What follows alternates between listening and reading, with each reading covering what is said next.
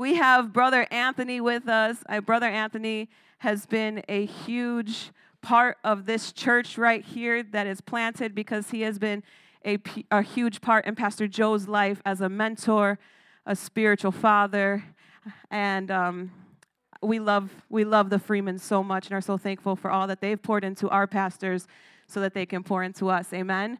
So Brother Anthony is going to be sharing the word with us today. I'm going to go ahead and welcome him up. Would you give him a hand clap as he comes?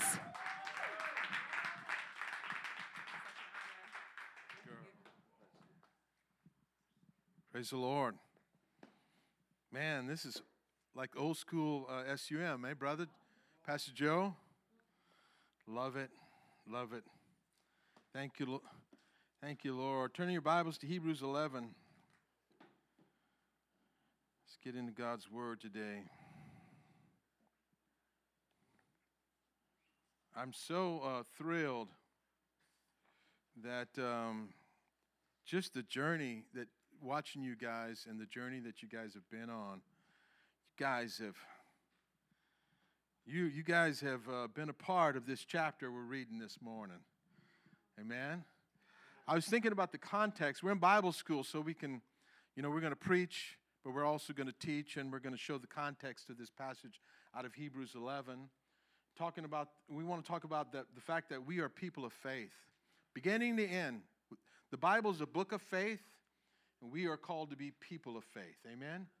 Without faith, it's impossible to please God. Whoever comes to God must first believe He exists, and that He rewards those that what? Diligently? Say that word, diligently. Sounds like you have to do something. Right? Sounds like there's a little bit involved in that. Diligently. Diligently. Have you ever been around someone that wasn't diligent? Have you worked with somebody that wasn't diligent? You were doing your job diligently, and then the other person was. Have you ever been around that person at job? How many of you had a job before where, like, the person would only start working, like your coworker would start working when the boss comes around, right? That's not diligence. That's not diligence, right? You're working hard all the time. You're being faithful. You're being diligent. You're doing what you're supposed to do, no matter if someone's looking or someone's not looking.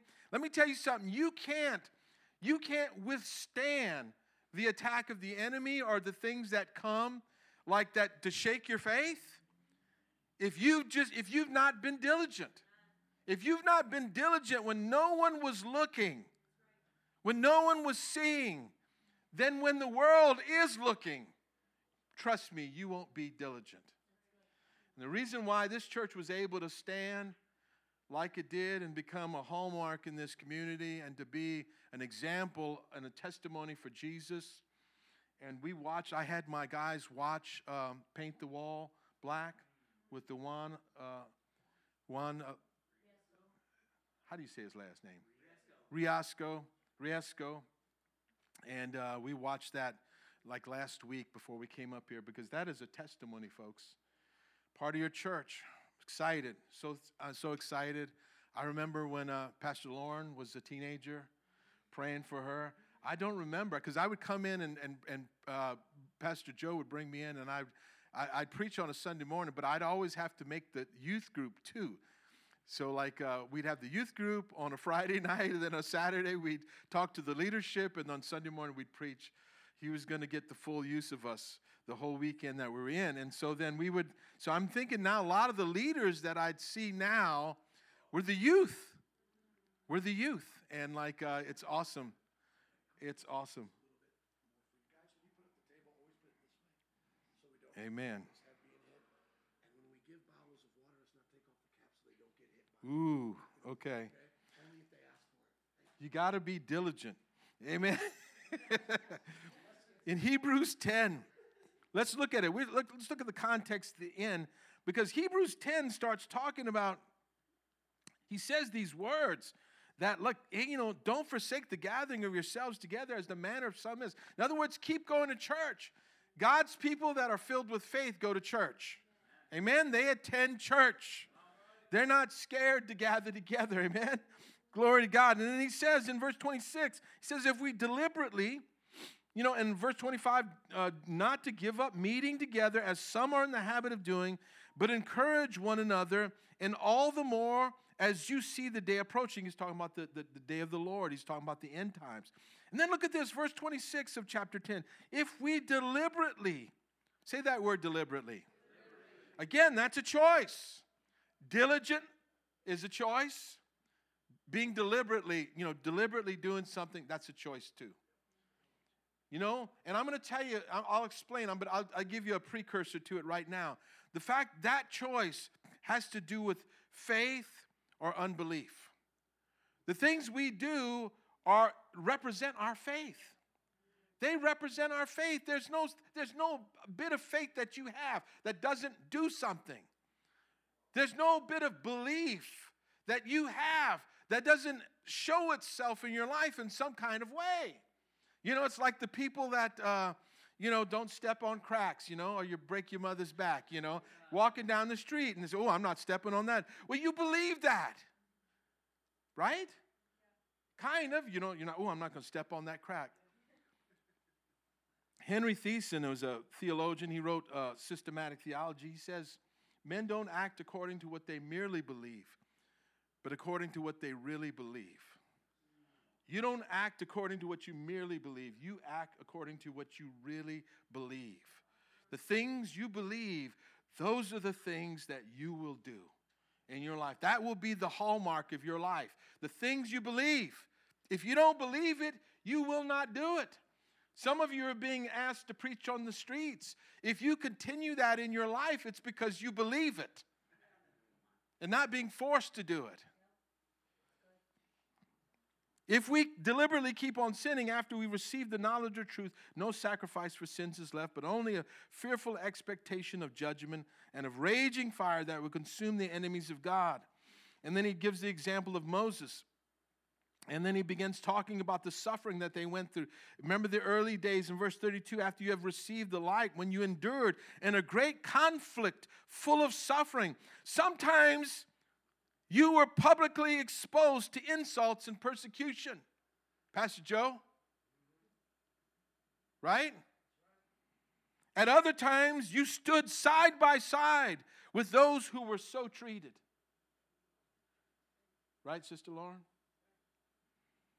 You suffered along with those in prison and joyfully accepted the confiscation of your property because you knew that you yourselves had better and lasting possessions.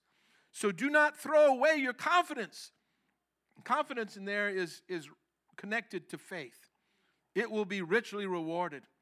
You need to persevere so that when you have done the will of God, you will receive what he has promised.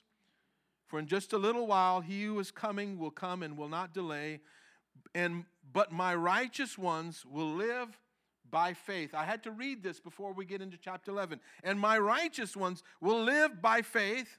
And I take no pleasure in the one who shrinks back. But we do not belong to those who shrink back and are destroyed, but to those who have faith and are saved. And that is the introduction to Hebrews 11.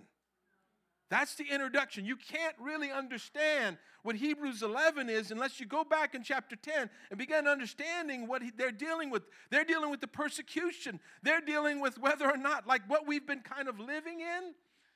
Everybody can talk about their faith, but let's go back into chapter 10. Hebrews 11, now. See, that word there is a transitional word right there. It's based upon everything that came before. Now, because of what you've heard of, what I've just told you, based upon what I've just told you, based upon the things I've told you. Now, faith is the confidence in what we hope for and assurance about what we do not see. This is what the ancients were commended for. We're not the only ones. We're not the only ones that have been asked to live by faith. We're not the only ones that have had to endure things because of our faith. We're not the only ones that God is asking, calling, sending. We're not the only ones. There are many that have gone before us. We call them heroes of faith. We call them that. The Bible calls them believers. The Bible calls them saints. The Bible says that you and I are just like them if we are people who believe, if we are people who walk and live it out. I'm not pastoring anymore. I'm pastoring kind of a small group of missionary interns. We've started another ministry. We're working with the national office of the Assemblies of God now as the director of missions advancement, and going around and supporting 1,058 urban missionaries in U.S. missions for the Assemblies of God. A couple of years ago, well, about 3 years ago now, I think it was about 3 years ago now when we went up to Wyoming the first time, my wife and I were passing the church, and somehow, some way, in May, it would always come to that place in our church. We have an urban church. Most of our people are urban, inner city. And so, we've been missionaries all that time, and for some reason around May, the church would just go through a financial time, and any money that my wife and I had saved up, because in June is our anniversary, any money we had saved up, to go on a trip, we were just kind of like, okay, there it goes, right into the church, And so that happened, and my wife and I were planning an anniversary trip where we were going to go for 2 or 3 weeks on the road, and I wanted to go to Yellowstone, and, I had big plans. I wanted to go all the way into Alaska and drive all the way through Canada, So, I had big plans, and, when you're married, you just learn that you got to kind of sometimes your plans get, adjusted, because both people are on that trip. So...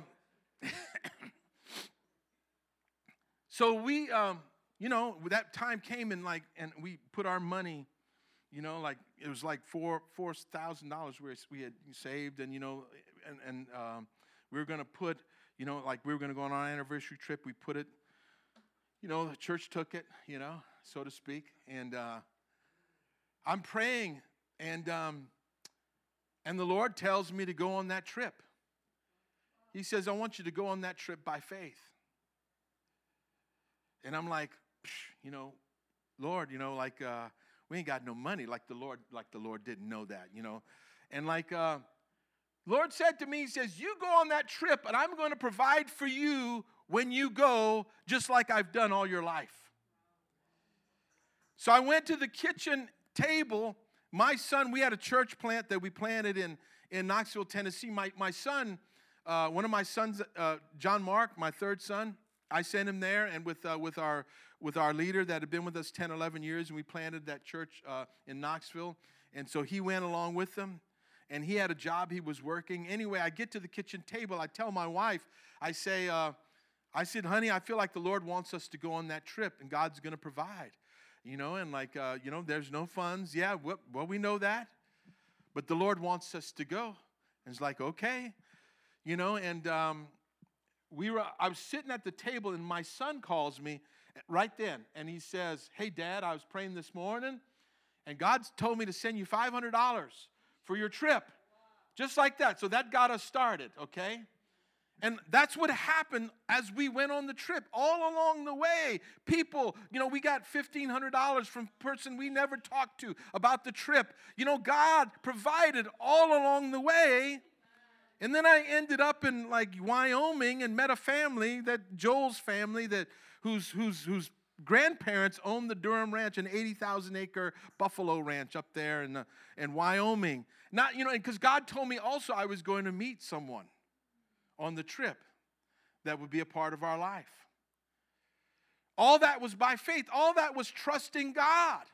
Now it doesn't make sense to do that. When we planted our church, and I stood in front of the building, and they handed me the ticket of $2.7 million, a little bit, $2 million of renovation. We didn't have money. I had one member, and he was kind of a crazy guy who would talk to me. The rest of them were my team. But God said, "Go for that building." I remember going for that building and looking at the piece of paper. And it was like, they handed me. I have it in my. I tucked it away. It was my buddy. Actually, the list price actually at that point to renovate was $1.7 million. That was the buddy deal. That was the buddy deal, brother. I have the quote. You know, Randy Salufo's brother-in-law came out and gave me the buddy deal. You know, it's like, hey, and it was a good deal. It was a great deal, but I'm thinking to myself, I don't have money to pay for the church. I don't have the $1.7 million to renovate this thing because Hurricane Katrina had happened. And I walked down to a corner, and I said, God, are you sure? I went to the corner and prayed again. God, are you sure? Are you sure? Like, well, of course God's sure, but I really was saying, God, am I sure? Did I hear from you? Did I hear from you? And then we signed on the dotted line. God gave us the things we needed. We signed on the dotted line, and in over 4 years, it cost over $2 million. Over 4 years, the Lord brought all that money in. Now, we talk about things of faith like that, but I'm going to tell you that it begins with faithfulness in every aspect of your life. It begins with faithfulness in school. It begins with faithfulness in your assignments. It begins with faithfulness showing up at church. It begins with faithfulness reading your Bible and praying. God's not going to ask you to do those things until you've learned the first things. By faith, we understand that the universe was formed at God's command, so that what is seen was not made out of what was visible. By faith, Abel brought God a better offering than Cain did. By faith, he was commended as righteous when God spoke well of his offering. And by faith, Abel still speaks even though he's dead. By faith, Enoch was taken from this life, so that he did not experience death. He could not be found because God had taken him away. He was walking so close to God that God said, just come on up to my house one morning. For before he was taken, listen to this, church, before he was taken, he was commended as one who pleased God. Look, this is the chapter of faith. What God is saying here, listen, what does faith look like? He gives us the textbook definition of faith. Faith is the substance of things hoped for, the evidence of things not seen. So there is the prescriptive, or there's the descriptive truth. The prescriptive truth. That's the prescriptive truth. You know, it's prescribing. You guys in Bible school, prescriptive, descriptive truth. Descriptive truth is looking at the lives of people, the example of God in their lives and how God moved and worked in their lives. And so the prescriptive and the descriptive is right here. And he's saying, hey, man, Abel, Enoch right here. And he says this is what his faith looked like. His faith looked like this, as one who pleased God. That's what faith looks like, pleasing God. Pleasing God is what? Being obedient to God. Listen, you're not here to please Pastor Joe or Pastor Lauren. You're not here to please Pastor Anthony on this trip for my interns. You're not here to please me. What we're all in it for is to please God. When we get to heaven, it's not going to be about, did you please Pastor Anthony on the trip, and did the things that, no, you stand before God, each one of us by ourselves. The books are open, and then we're judged for our own actions, our own things, everything written down in those books. The Bible talks about books. It's being written down. It's being written down. And without faith, it is impossible to please God. That's a statement, Pastor Joe. Without faith, it is impossible to please God, because anyone, say anyone. So that means me. That means you. Without faith, it is impossible to please God, because anyone who comes to him must believe that he exists. That's the first step. God's real. And that he rewards. Say rewards. In other words, he answers your prayer. He answers your prayer. He works in your life. He moves in your life because of this. Because you earnestly seek him. Martin Luther King Jr. made this statement. Faith is taking the first step even when you don't see the whole staircase. Faith is taking the first step even when you don't see the whole staircase. And we're often remind ourselves about faith in the narrative people, Peter stepping out of the boat to walk on water with Jesus, right? Hey, you can't walk on water without stepping out the boat. How many of you have said that? You've all said that. We know that little line. Usually, we summarize it like that. You can never walk on water as long as you stay in the boat. Faith is stepping out of the boat to walk where Jesus is leading us. And the Bible is full of what God says to do and how to live and how to be. How he's leading us. And Jesus taught a great deal about faith throughout the Gospels. John 11:40, Jesus said, "Did I not tell you that if you believe," say if you believe. If you believe, you will see the glory of God. Did I not tell you? Did I not tell you that if you believe, you will see the glory of God? Over and over again, he teaches, exemplifies, he calls for, and recognizes the great importance of faith. The Bible is a book of faith from cover to cover. The call to believe, the call to obey and trust in God describes the very nature of our walk with God. Those who make it to heaven are those who have demonstrated a biblical faith within their life. You know, there's going to be people that get to heaven, and they think they're saved. They think they're making in. The Bible says that, right, Pastor Joe? He says, many will come and say, "Lord, have I not cast out demons in your name? Have I not healed the sick in your name?" And the Lord's going to say, "Depart from me, you that work iniquity. I never knew you." You know what they were? They were people without faith. They were people who did not demonstrate a life filled with faith. Those who make it to heaven are those who demonstrate a biblical faith within their life, and those who miss out in heaven are those who fail to demonstrate and persevere in their faith in Christ. Hebrews 4:1-2, it says, "Therefore, since the promise of entering in his rest still stands, let us be careful that none of you be found to have fallen short of it. For we also have had the gospel preached to us, just as they did. But the message they heard was of no value to them, because those who heard did not combine it with faith." The Bible defines faith as the substance of things hoped for, the evidence of things not seen. In interpreting the language of this verse, one biblical scholar writes, "Faith is a present and continuing reality." Faith is a present and continuing reality. The word hypostasis, from where we get the word substance, means to have faith is to be sure of what we hope for. So basically, faith is the basis, it's the substructure, it's the substance, literally that which stands underneath of all the Christian life means. You're standing on your faith. If you're standing on Christ, the solid rock, you're standing by your faith. If you're believing God for anything in your life, you're believing God because you have faith.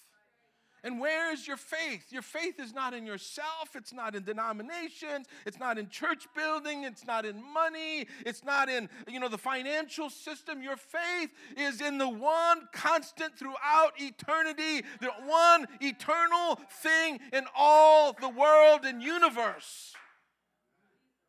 It's in God. Because if it's not, if it's in any other place, then it's only as strong as what you've put your faith in. If it's temporary, your faith is temporary.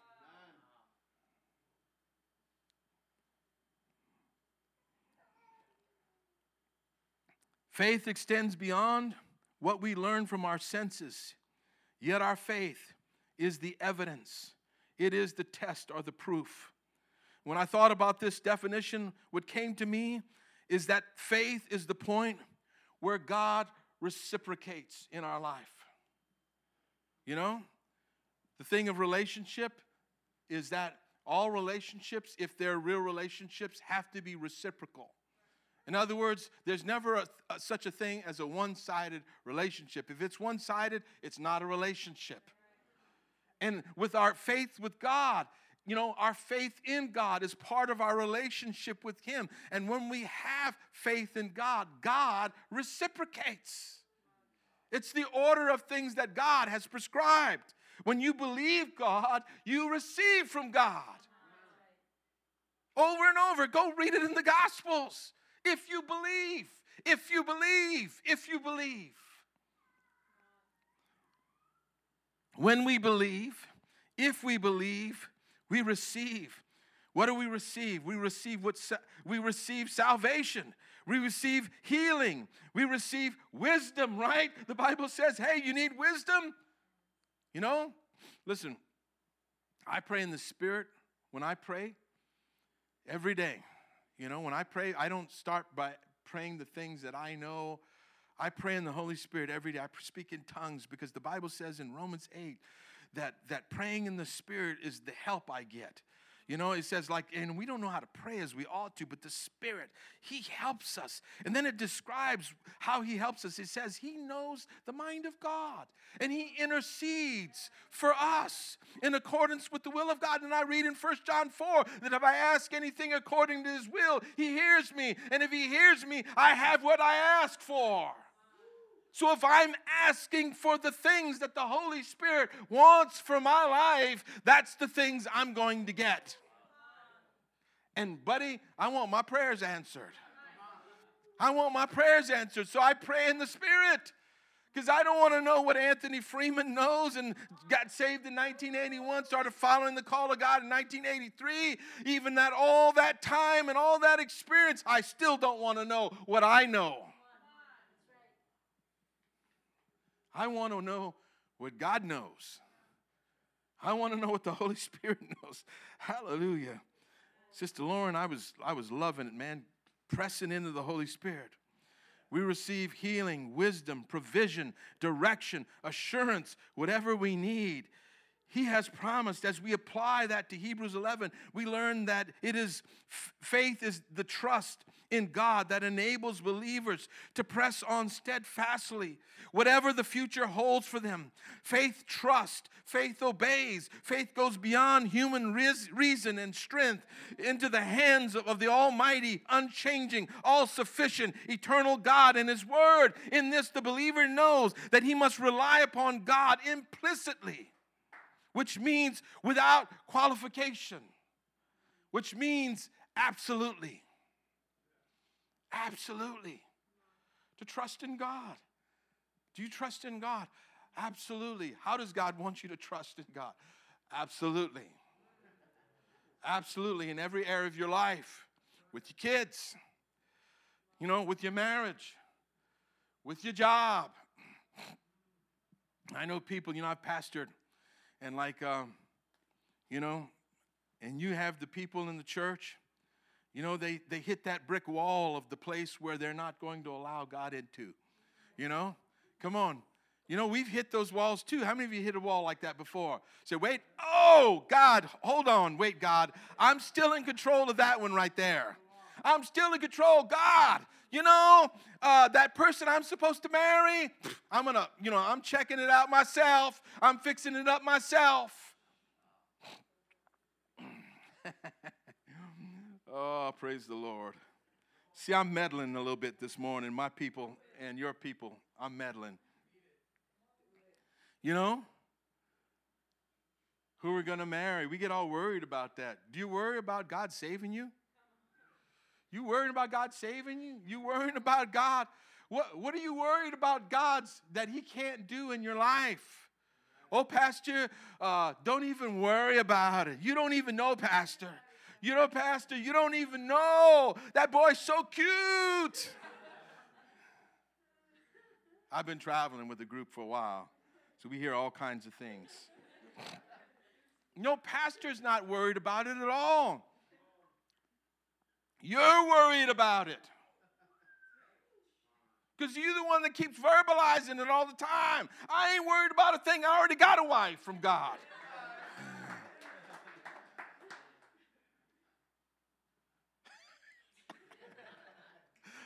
Come on, church. Your job. How much are you going to let God into? You know? Because everything else I found out, we mess up. We mess up everything else. We mess it up, you know. Try and raise children without God. Come on, you'll mess that up. Well, you know, in the world, they say don't spank your kids. Yeah, but the book says beat them. Stripes on the back, right? It says that. We believe that, right, Pastor Josiah? That's right. I'd spank Pastor Josiah on a Christmas day. We'll have a talk afterwards, I'm sure. He's going to tell me, Pastor, why'd you throw me under the bus like that?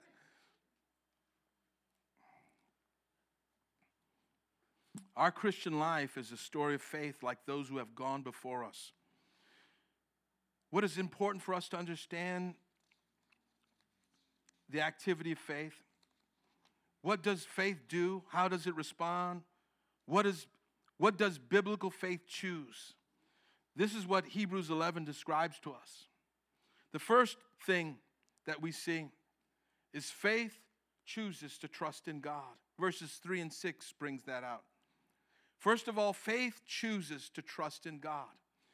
See, we are rooted, grounded, initiated into our life as a believer by faith. Verses 3 and 6 bring that out. By faith, we understand that the universe was formed at God's command, so that what is seen was not made out of what is visible. Why does the Word of God tell us that? Well, it tells us that because it's truth.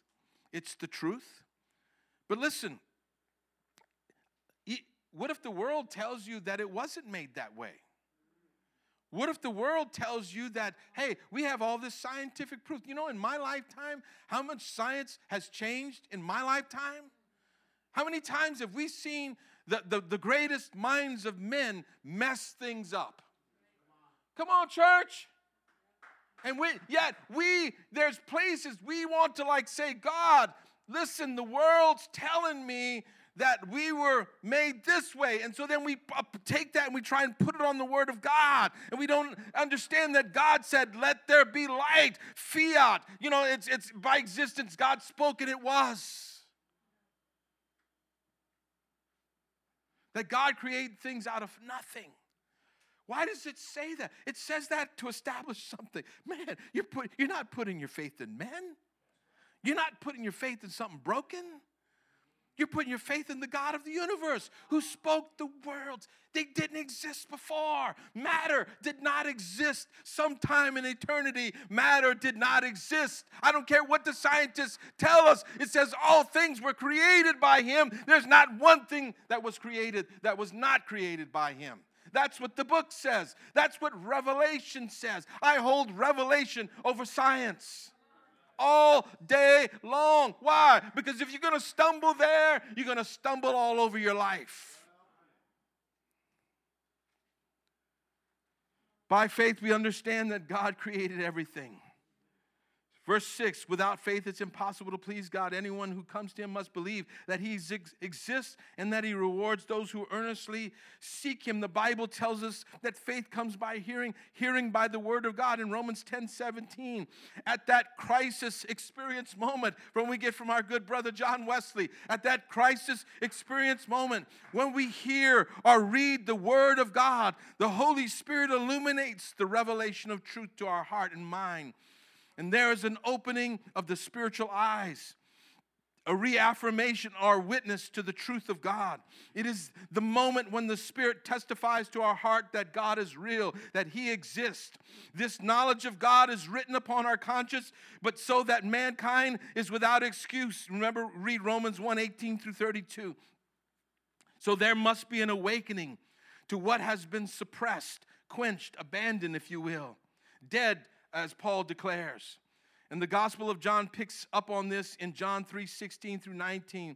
For God so loved the world that He gave His one and only Son, that whoever believes in Him shall not perish but have eternal life. For God did not send His Son into the world to condemn the world, but to save the world through Him.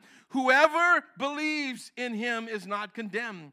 But whoever does not believe stands condemned already, because he has not believed in the name of God's one and only Son. Now, this is the verdict. Light has come into the world. Folks, I feel like you at Metro Praise have lived this. So I was watching that on that video, Pastor Joe. You guys lived that. Brother Juan, he lived that. The very people that were loving him turned on him in a moment.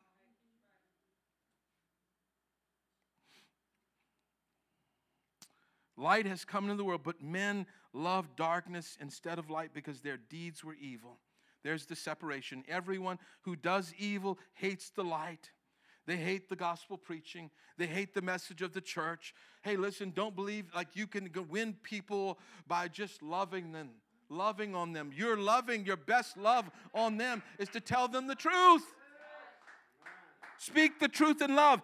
He says, everyone who does evil hates the light and will not come into the light for fear that his deeds will be exposed. You see, by faith, an individual comes to God, understanding the reality of God. But there's more that is required. Faith steps out into obedience to receive what only God can provide. Which brings our second point into focus. Faith, like Abel of old, chooses to worship God in the way, listen to what I'm saying, in the way that God desires. Faith does it God's way. Faith does it God's way. What's separated? I mean, there's 4 people on the planet at that point. There's 4 people. There's Adam, there's Eve, there's Cain, and Abel. And at that point, we see God talking to them. So there's obvious not the same level of disconnect that there is now in our world. I mean, God was talking to these 4 people on the planet. He talks to Cain, right? You read that in the book, right? Right? He's talking to Cain. Cain is talking to him. What separated these 2 men? There's not a lot described there, but what we can infer is Abel did it God's way. That's what the book's talking about. Abel did it God's way. You see, you come to God by faith, but every day of your life has to remain in your faith in God, in your diligence in seeking God and doing what God wants, doing it His way. I'm telling you, I pastored like, and I'm just people, they want God, but. Wait a minute, Pastor. Hold on, Pastor. You mean?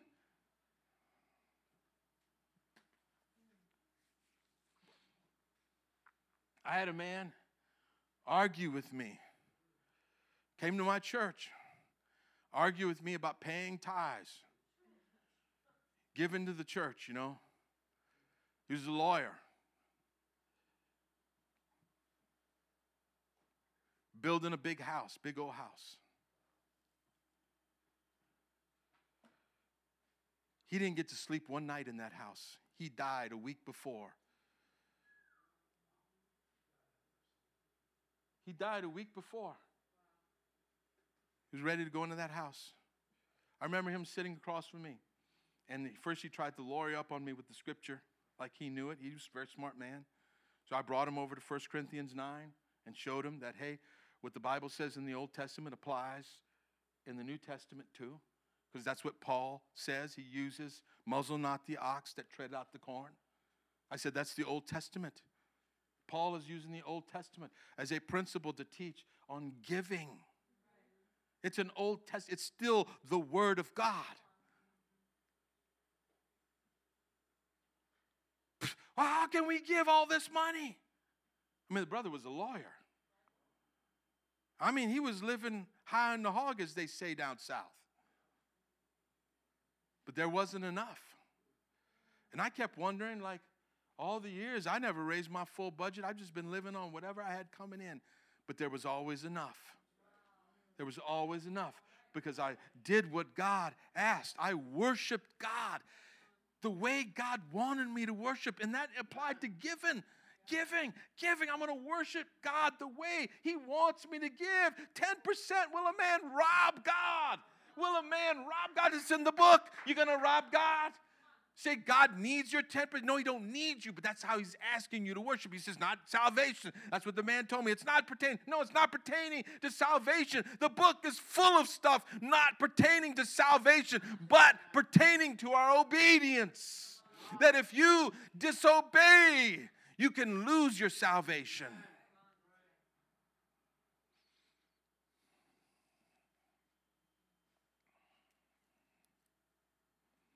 And I thought, I told him that. I'm not saying anything. All I'm saying is what happened. That man built a fine house, pouring all his money in it. And I've never got to sleep one day in that house. Hebrews 11:4, by faith offered God a better sacrifice than Cain did. By faith he was commended as a righteous man. Our righteousness is based upon our relationship with God. Doing, right here in this context, doing what's right in the sight of God. When God spoke well of his offering, and by faith he still speaks, even though he's dead. Faith is the key here. Abraham was declared righteous because of his faith. Abel was commended as righteous here as well because of his faith. Here it represents a faith that worships God God's way. So many want to serve or worship God their own way. I just worship the Lord in my own way. How many times have you heard that? I just want to worship the Lord in my own way. Oh, here's another one, Pastor Joe. God understands me. Oh, here's one you hear on the streets. My faith is personal and doesn't concern anyone else. Well, I tell you what, it concerns God and his ways. The Word of God says that there's only one way, and his name is Jesus. One mediator between God and man, Jesus Christ. One faith, one baptism, one Lord and Savior of all. Hebrews 11:5, by faith, Enoch was taken from this life so that he did not experience death. He could not be found because he had been taken away. For before he was taken, he was commended as one who pleased God. How do you please God? You do it God's way. You want to please God? You want to please anyone? You want to please anyone? You do it the way they want. How are you going to please me? Like, what's it, the burger? Give it to me. How was it? Yeah, your way, right away. There was an even older one. You know, do it my way or something like that. Frank Sinatra sang that song, I Did It My Way. You know? Hallelujah. Faith. Verse number 3, faith like Noah hears and obeys God even when it defies human's reason. See, what does faith look like? Well, faith like Noah hears and obeys God even when it defies human reason, even when it doesn't make sense to anyone else. Go $2.7 million in debt. You got one person in your congregation?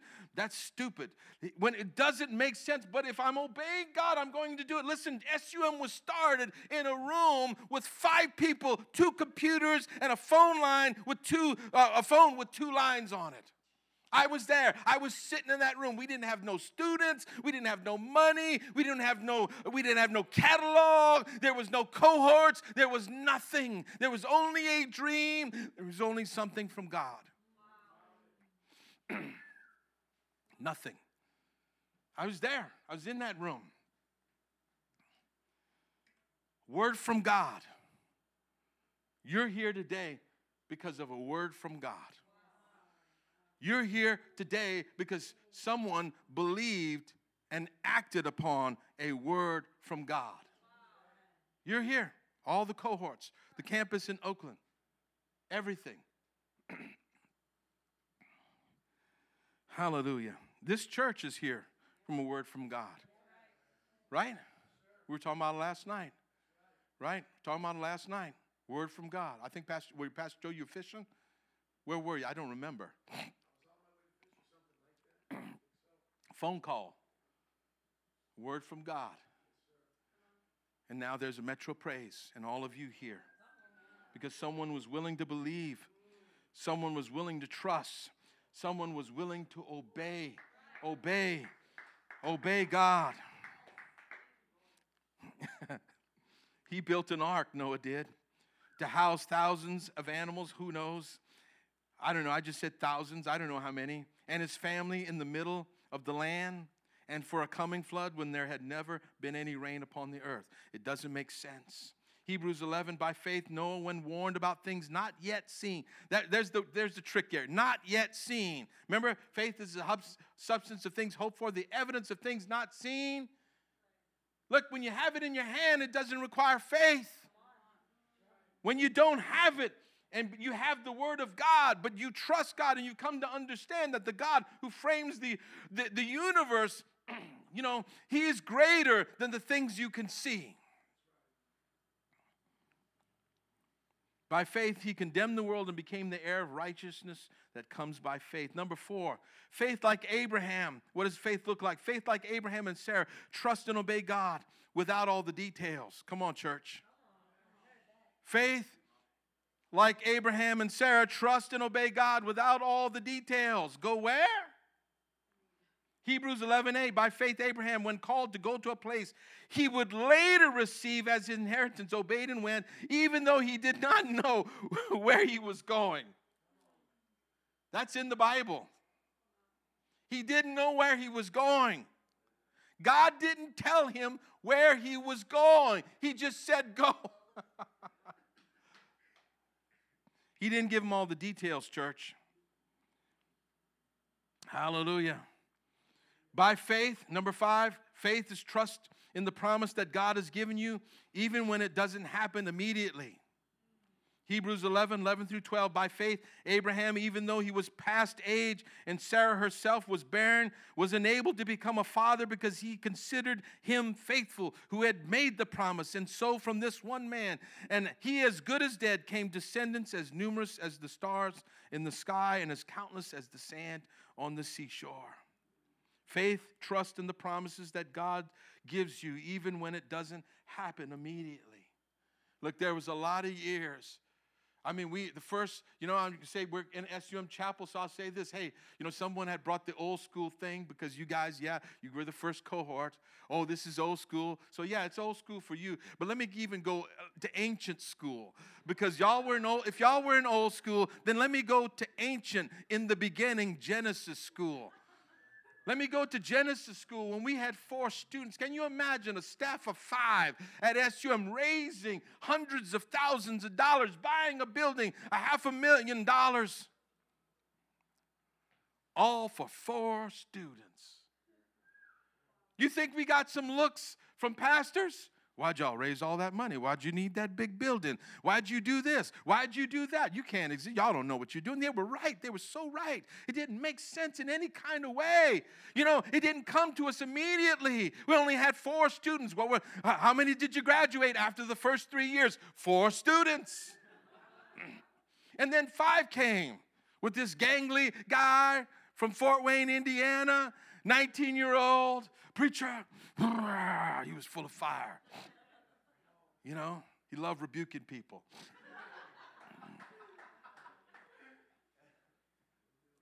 I can tell on him because he's quite the great man of God. But I mean, here's the thing. I remember first time I meet him in the vestibule of thing. He's there. His dad's there, and he's going at me like this, man, like that. And his dad tries to talk. No, I rebuke you. And he keeps going like this, and you remember that? I remember it. And I think to myself, man, I looked at his dad because, man, I thought, man, this brother's intense. Here's the thing, though. How many students did we have then? 5. We might have had 10. We only graduated 5. You were in the next 5. Praise the Lord. Praise the Lord. Even when it doesn't happen immediately. Number 6, faith believes for the impossible. Hebrews 11:17 through 19. By faith, Abraham, when God testified to him, offered Isaac as a sacrifice. He who had received the promises, was about to sacrifice his one and only son, even though God had said to him, it is through Isaac that your offspring will be reckoned. Abraham reasoned that God could raise the dead, and figuratively speaking, he did receive Isaac back from death. Even Abraham's reasoning was one of faith. He says, listen, if God is asking me to do something, he's the same God that gave me this child in the first place. When he's asking me to do something, he's never failed me. He had faith in God. That's why he's the father of faith. He trusted in God even though he didn't understand. And he knew that it was impossible to have the son in the first place. And so God was asking him to do another impossible thing. So I'll just believe, go ahead and believe for the other possible thing. Because he says, man, he already made one promise that through Isaac, you know, I'm going to have all these children like the stars, you know, in the sky and the sand and the sea. So you know what? God must going to raise him from the dead. He had already believed in an impossible thing. It wasn't that hard to believe for another impossible thing. Faith believes in the impossible. That's what living by faith is all about, folks. The impossible. What is impossible with man is possible with God. Oh, I need that water now.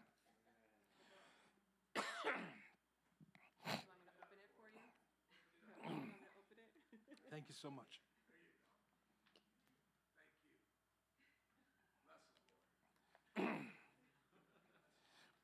It's dry up here. Man, it's dry. I'm used to breathing in some water. Faith in God. Listen to this. Listen to these last ones. Faith in God chooses God's will, even if it costs you discomfort. We're just making it plain. We're just reading through the scriptures here. Look at this. Hebrews 11, 24, 27.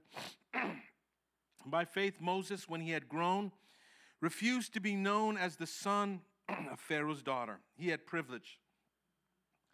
I don't know if it wouldn't have been called white privilege. I guess it would have been called Egyptian privilege. He had Egyptian privilege. And he refused to be known as a son enjoying Egyptian privilege. He chose to be mistreated along with the people of God, rather to enjoy the pleasures of sin for a short time. He regarded disgrace for the sake of Christ as of great value than the treasures of Egypt, because he was looking ahead to his reward. By faith he left Egypt, not fearing the king's anger. He persevered because he saw him who is invisible. The key here is where Moses had his focus, which Hebrews addresses fully in chapter 12. He saw him who is invisible. He had his focus on God. He saw him who is invisible. Remember Hebrews 12? Therefore, after this whole chapter, it's telling you all this because it's going to bring some truth. It's going to say, therefore, since we are surrounded, encompassed by so great a cloud of witnesses, let us fix our eyes on Jesus, the author and the finisher of our faith, who for the joy set before him endured the cross, despised the shame, and is set down at the right hand of God. Consider him when you endure trials and suffering.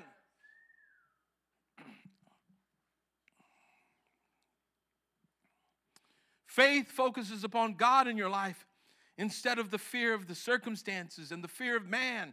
The fear of man brings a snare, the Bible says. Where faith abides, fear has to leave. And where fear is tolerated, faith is diminished.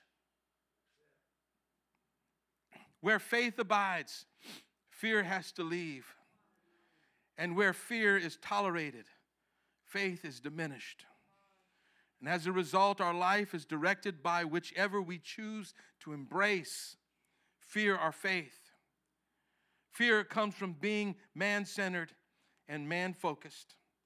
And biblical faith is God-centered and God-focused. I'll end with this, Proverbs 3, 5, and 6. I say this to the interns all the time, right? Said it last night, we were talking. Me and Canaan. But I think it's such an important scripture. It says, trust in the Lord with all your heart and lean not on your own understanding.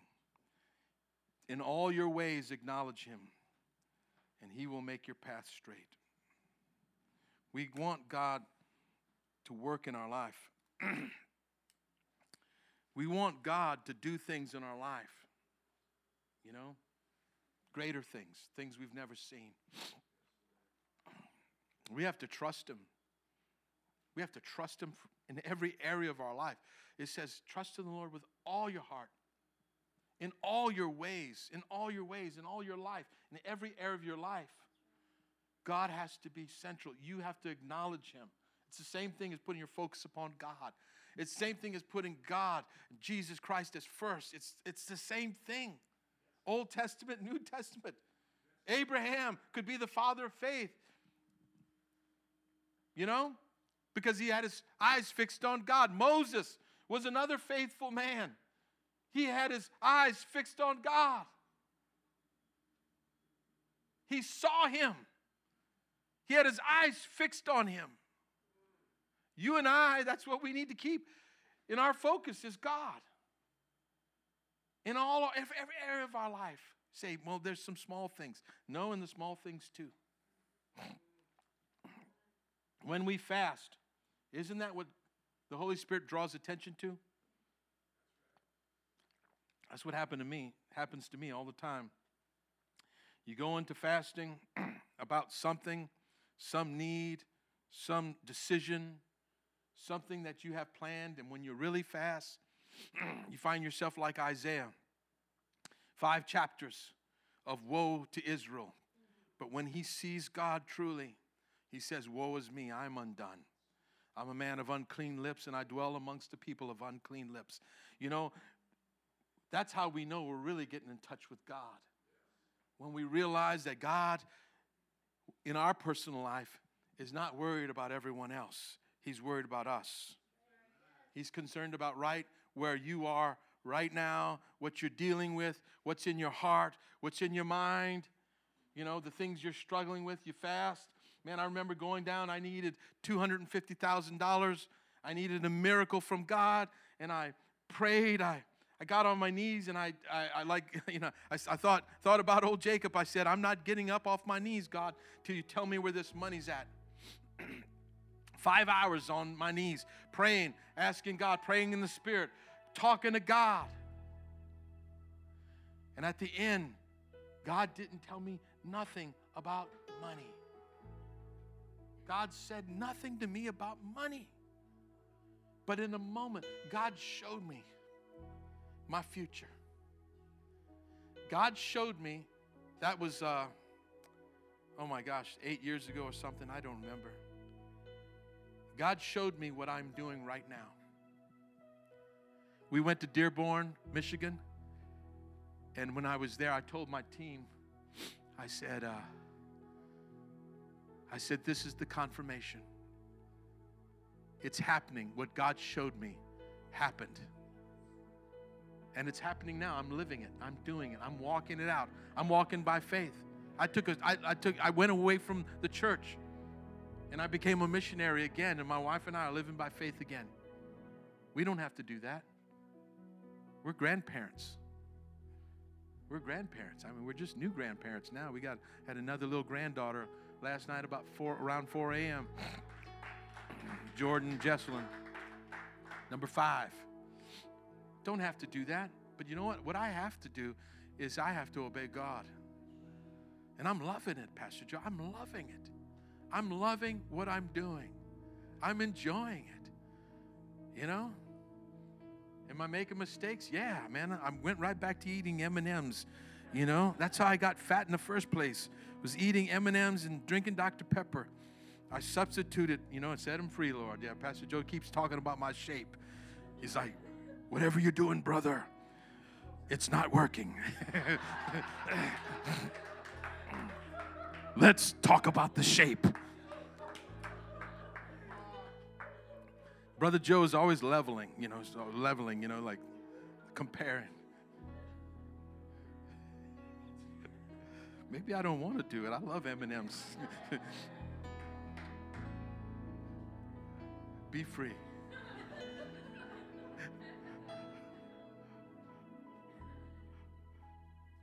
Praise the Lord. Let's stand.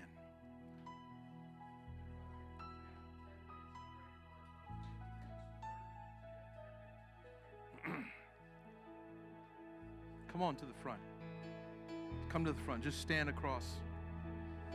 Stand across here.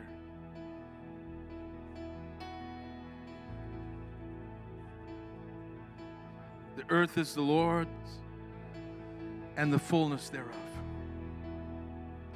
The earth is the Lord's and the fullness thereof. Behold, I make you to walk on a path that has me in focus.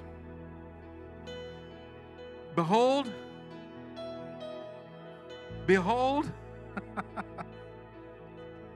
hallelujah.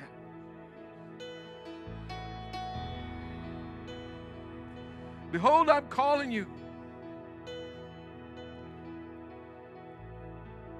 Behold, I call you. Behold, I call you my own. Behold, I call you my own. And I've set you on this path. I've set you on this path of freedom, this path of life, this path of discovery. And I'm creating you a new thing, a new person, a new individual.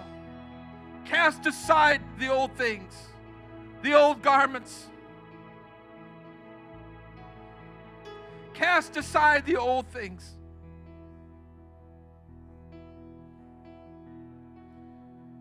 The old garments. Those grave clothes. Put them all aside. Put them all aside. Come unto me. Come unto me. Come unto me.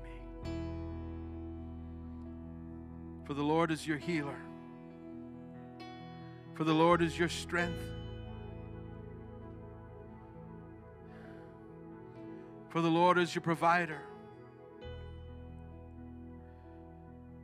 For the Lord is with you wherever you go. Trust in me. Trust in me. Trust in me. Hallelujah. Trust in me. Trust in the Lord. Trust in the Lord. Come on, lift them up. Lift those hands up. Begin praying in the Spirit. Be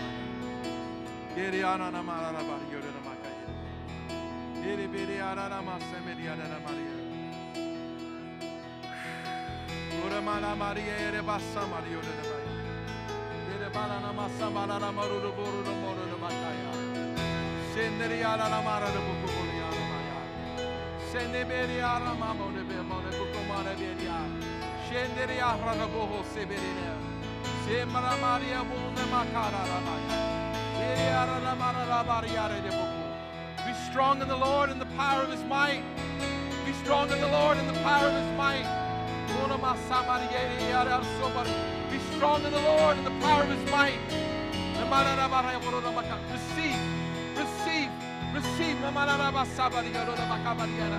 Receive, receive. Come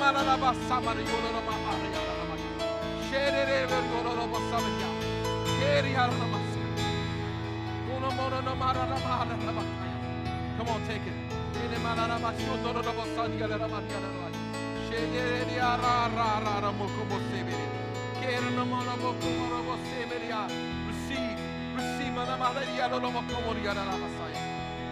in Jesus' name.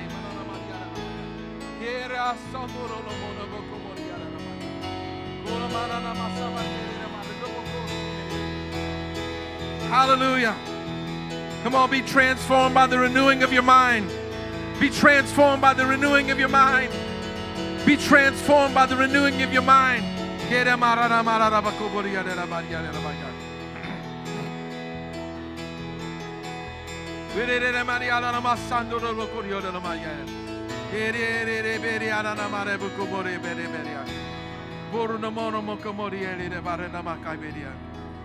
Oh, we praise you, God. Renew our minds.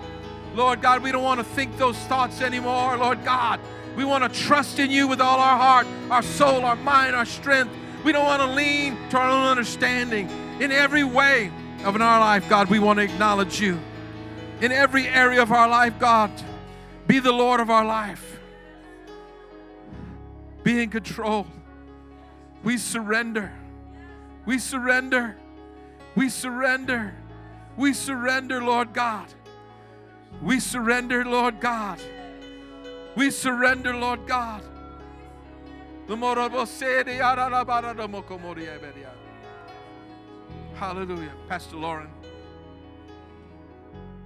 Hallelujah.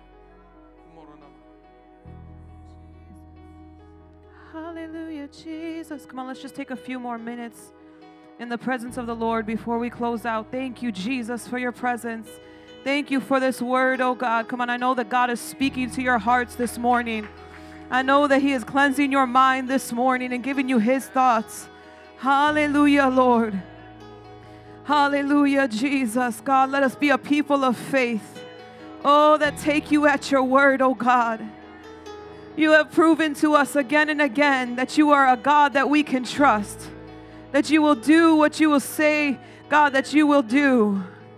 Lord, we surrender it all. Come on, surrender your marriage to him right now. Surrender raising your children to him right now. Come on, he is your helper. He is your helper. He is your helper in your marriage. Come on, Jesus is with you. Hallelujah, Jesus. Come on, the Holy Spirit is your helper in your schoolwork. The Holy Spirit is your helper in your study time. The Holy Spirit is your helper as you're seeking Jesus diligently. He is your helper to read your Bible and pray every day. He is your helper to pull you closer to him, to hear his voice, to be obedient in all things immediately. Oh, Jesus, we thank you for your presence. Hallelujah. Oh, Jesus. Hallelujah, God. Help us to stay in step with the Spirit of God in all that we do. God, from the little things to the big things, help us to stay in step with your Spirit today and every day. In Jesus' name. Hallelujah. Come on, would you give God some praise for his presence in this place? Thank you, Jesus.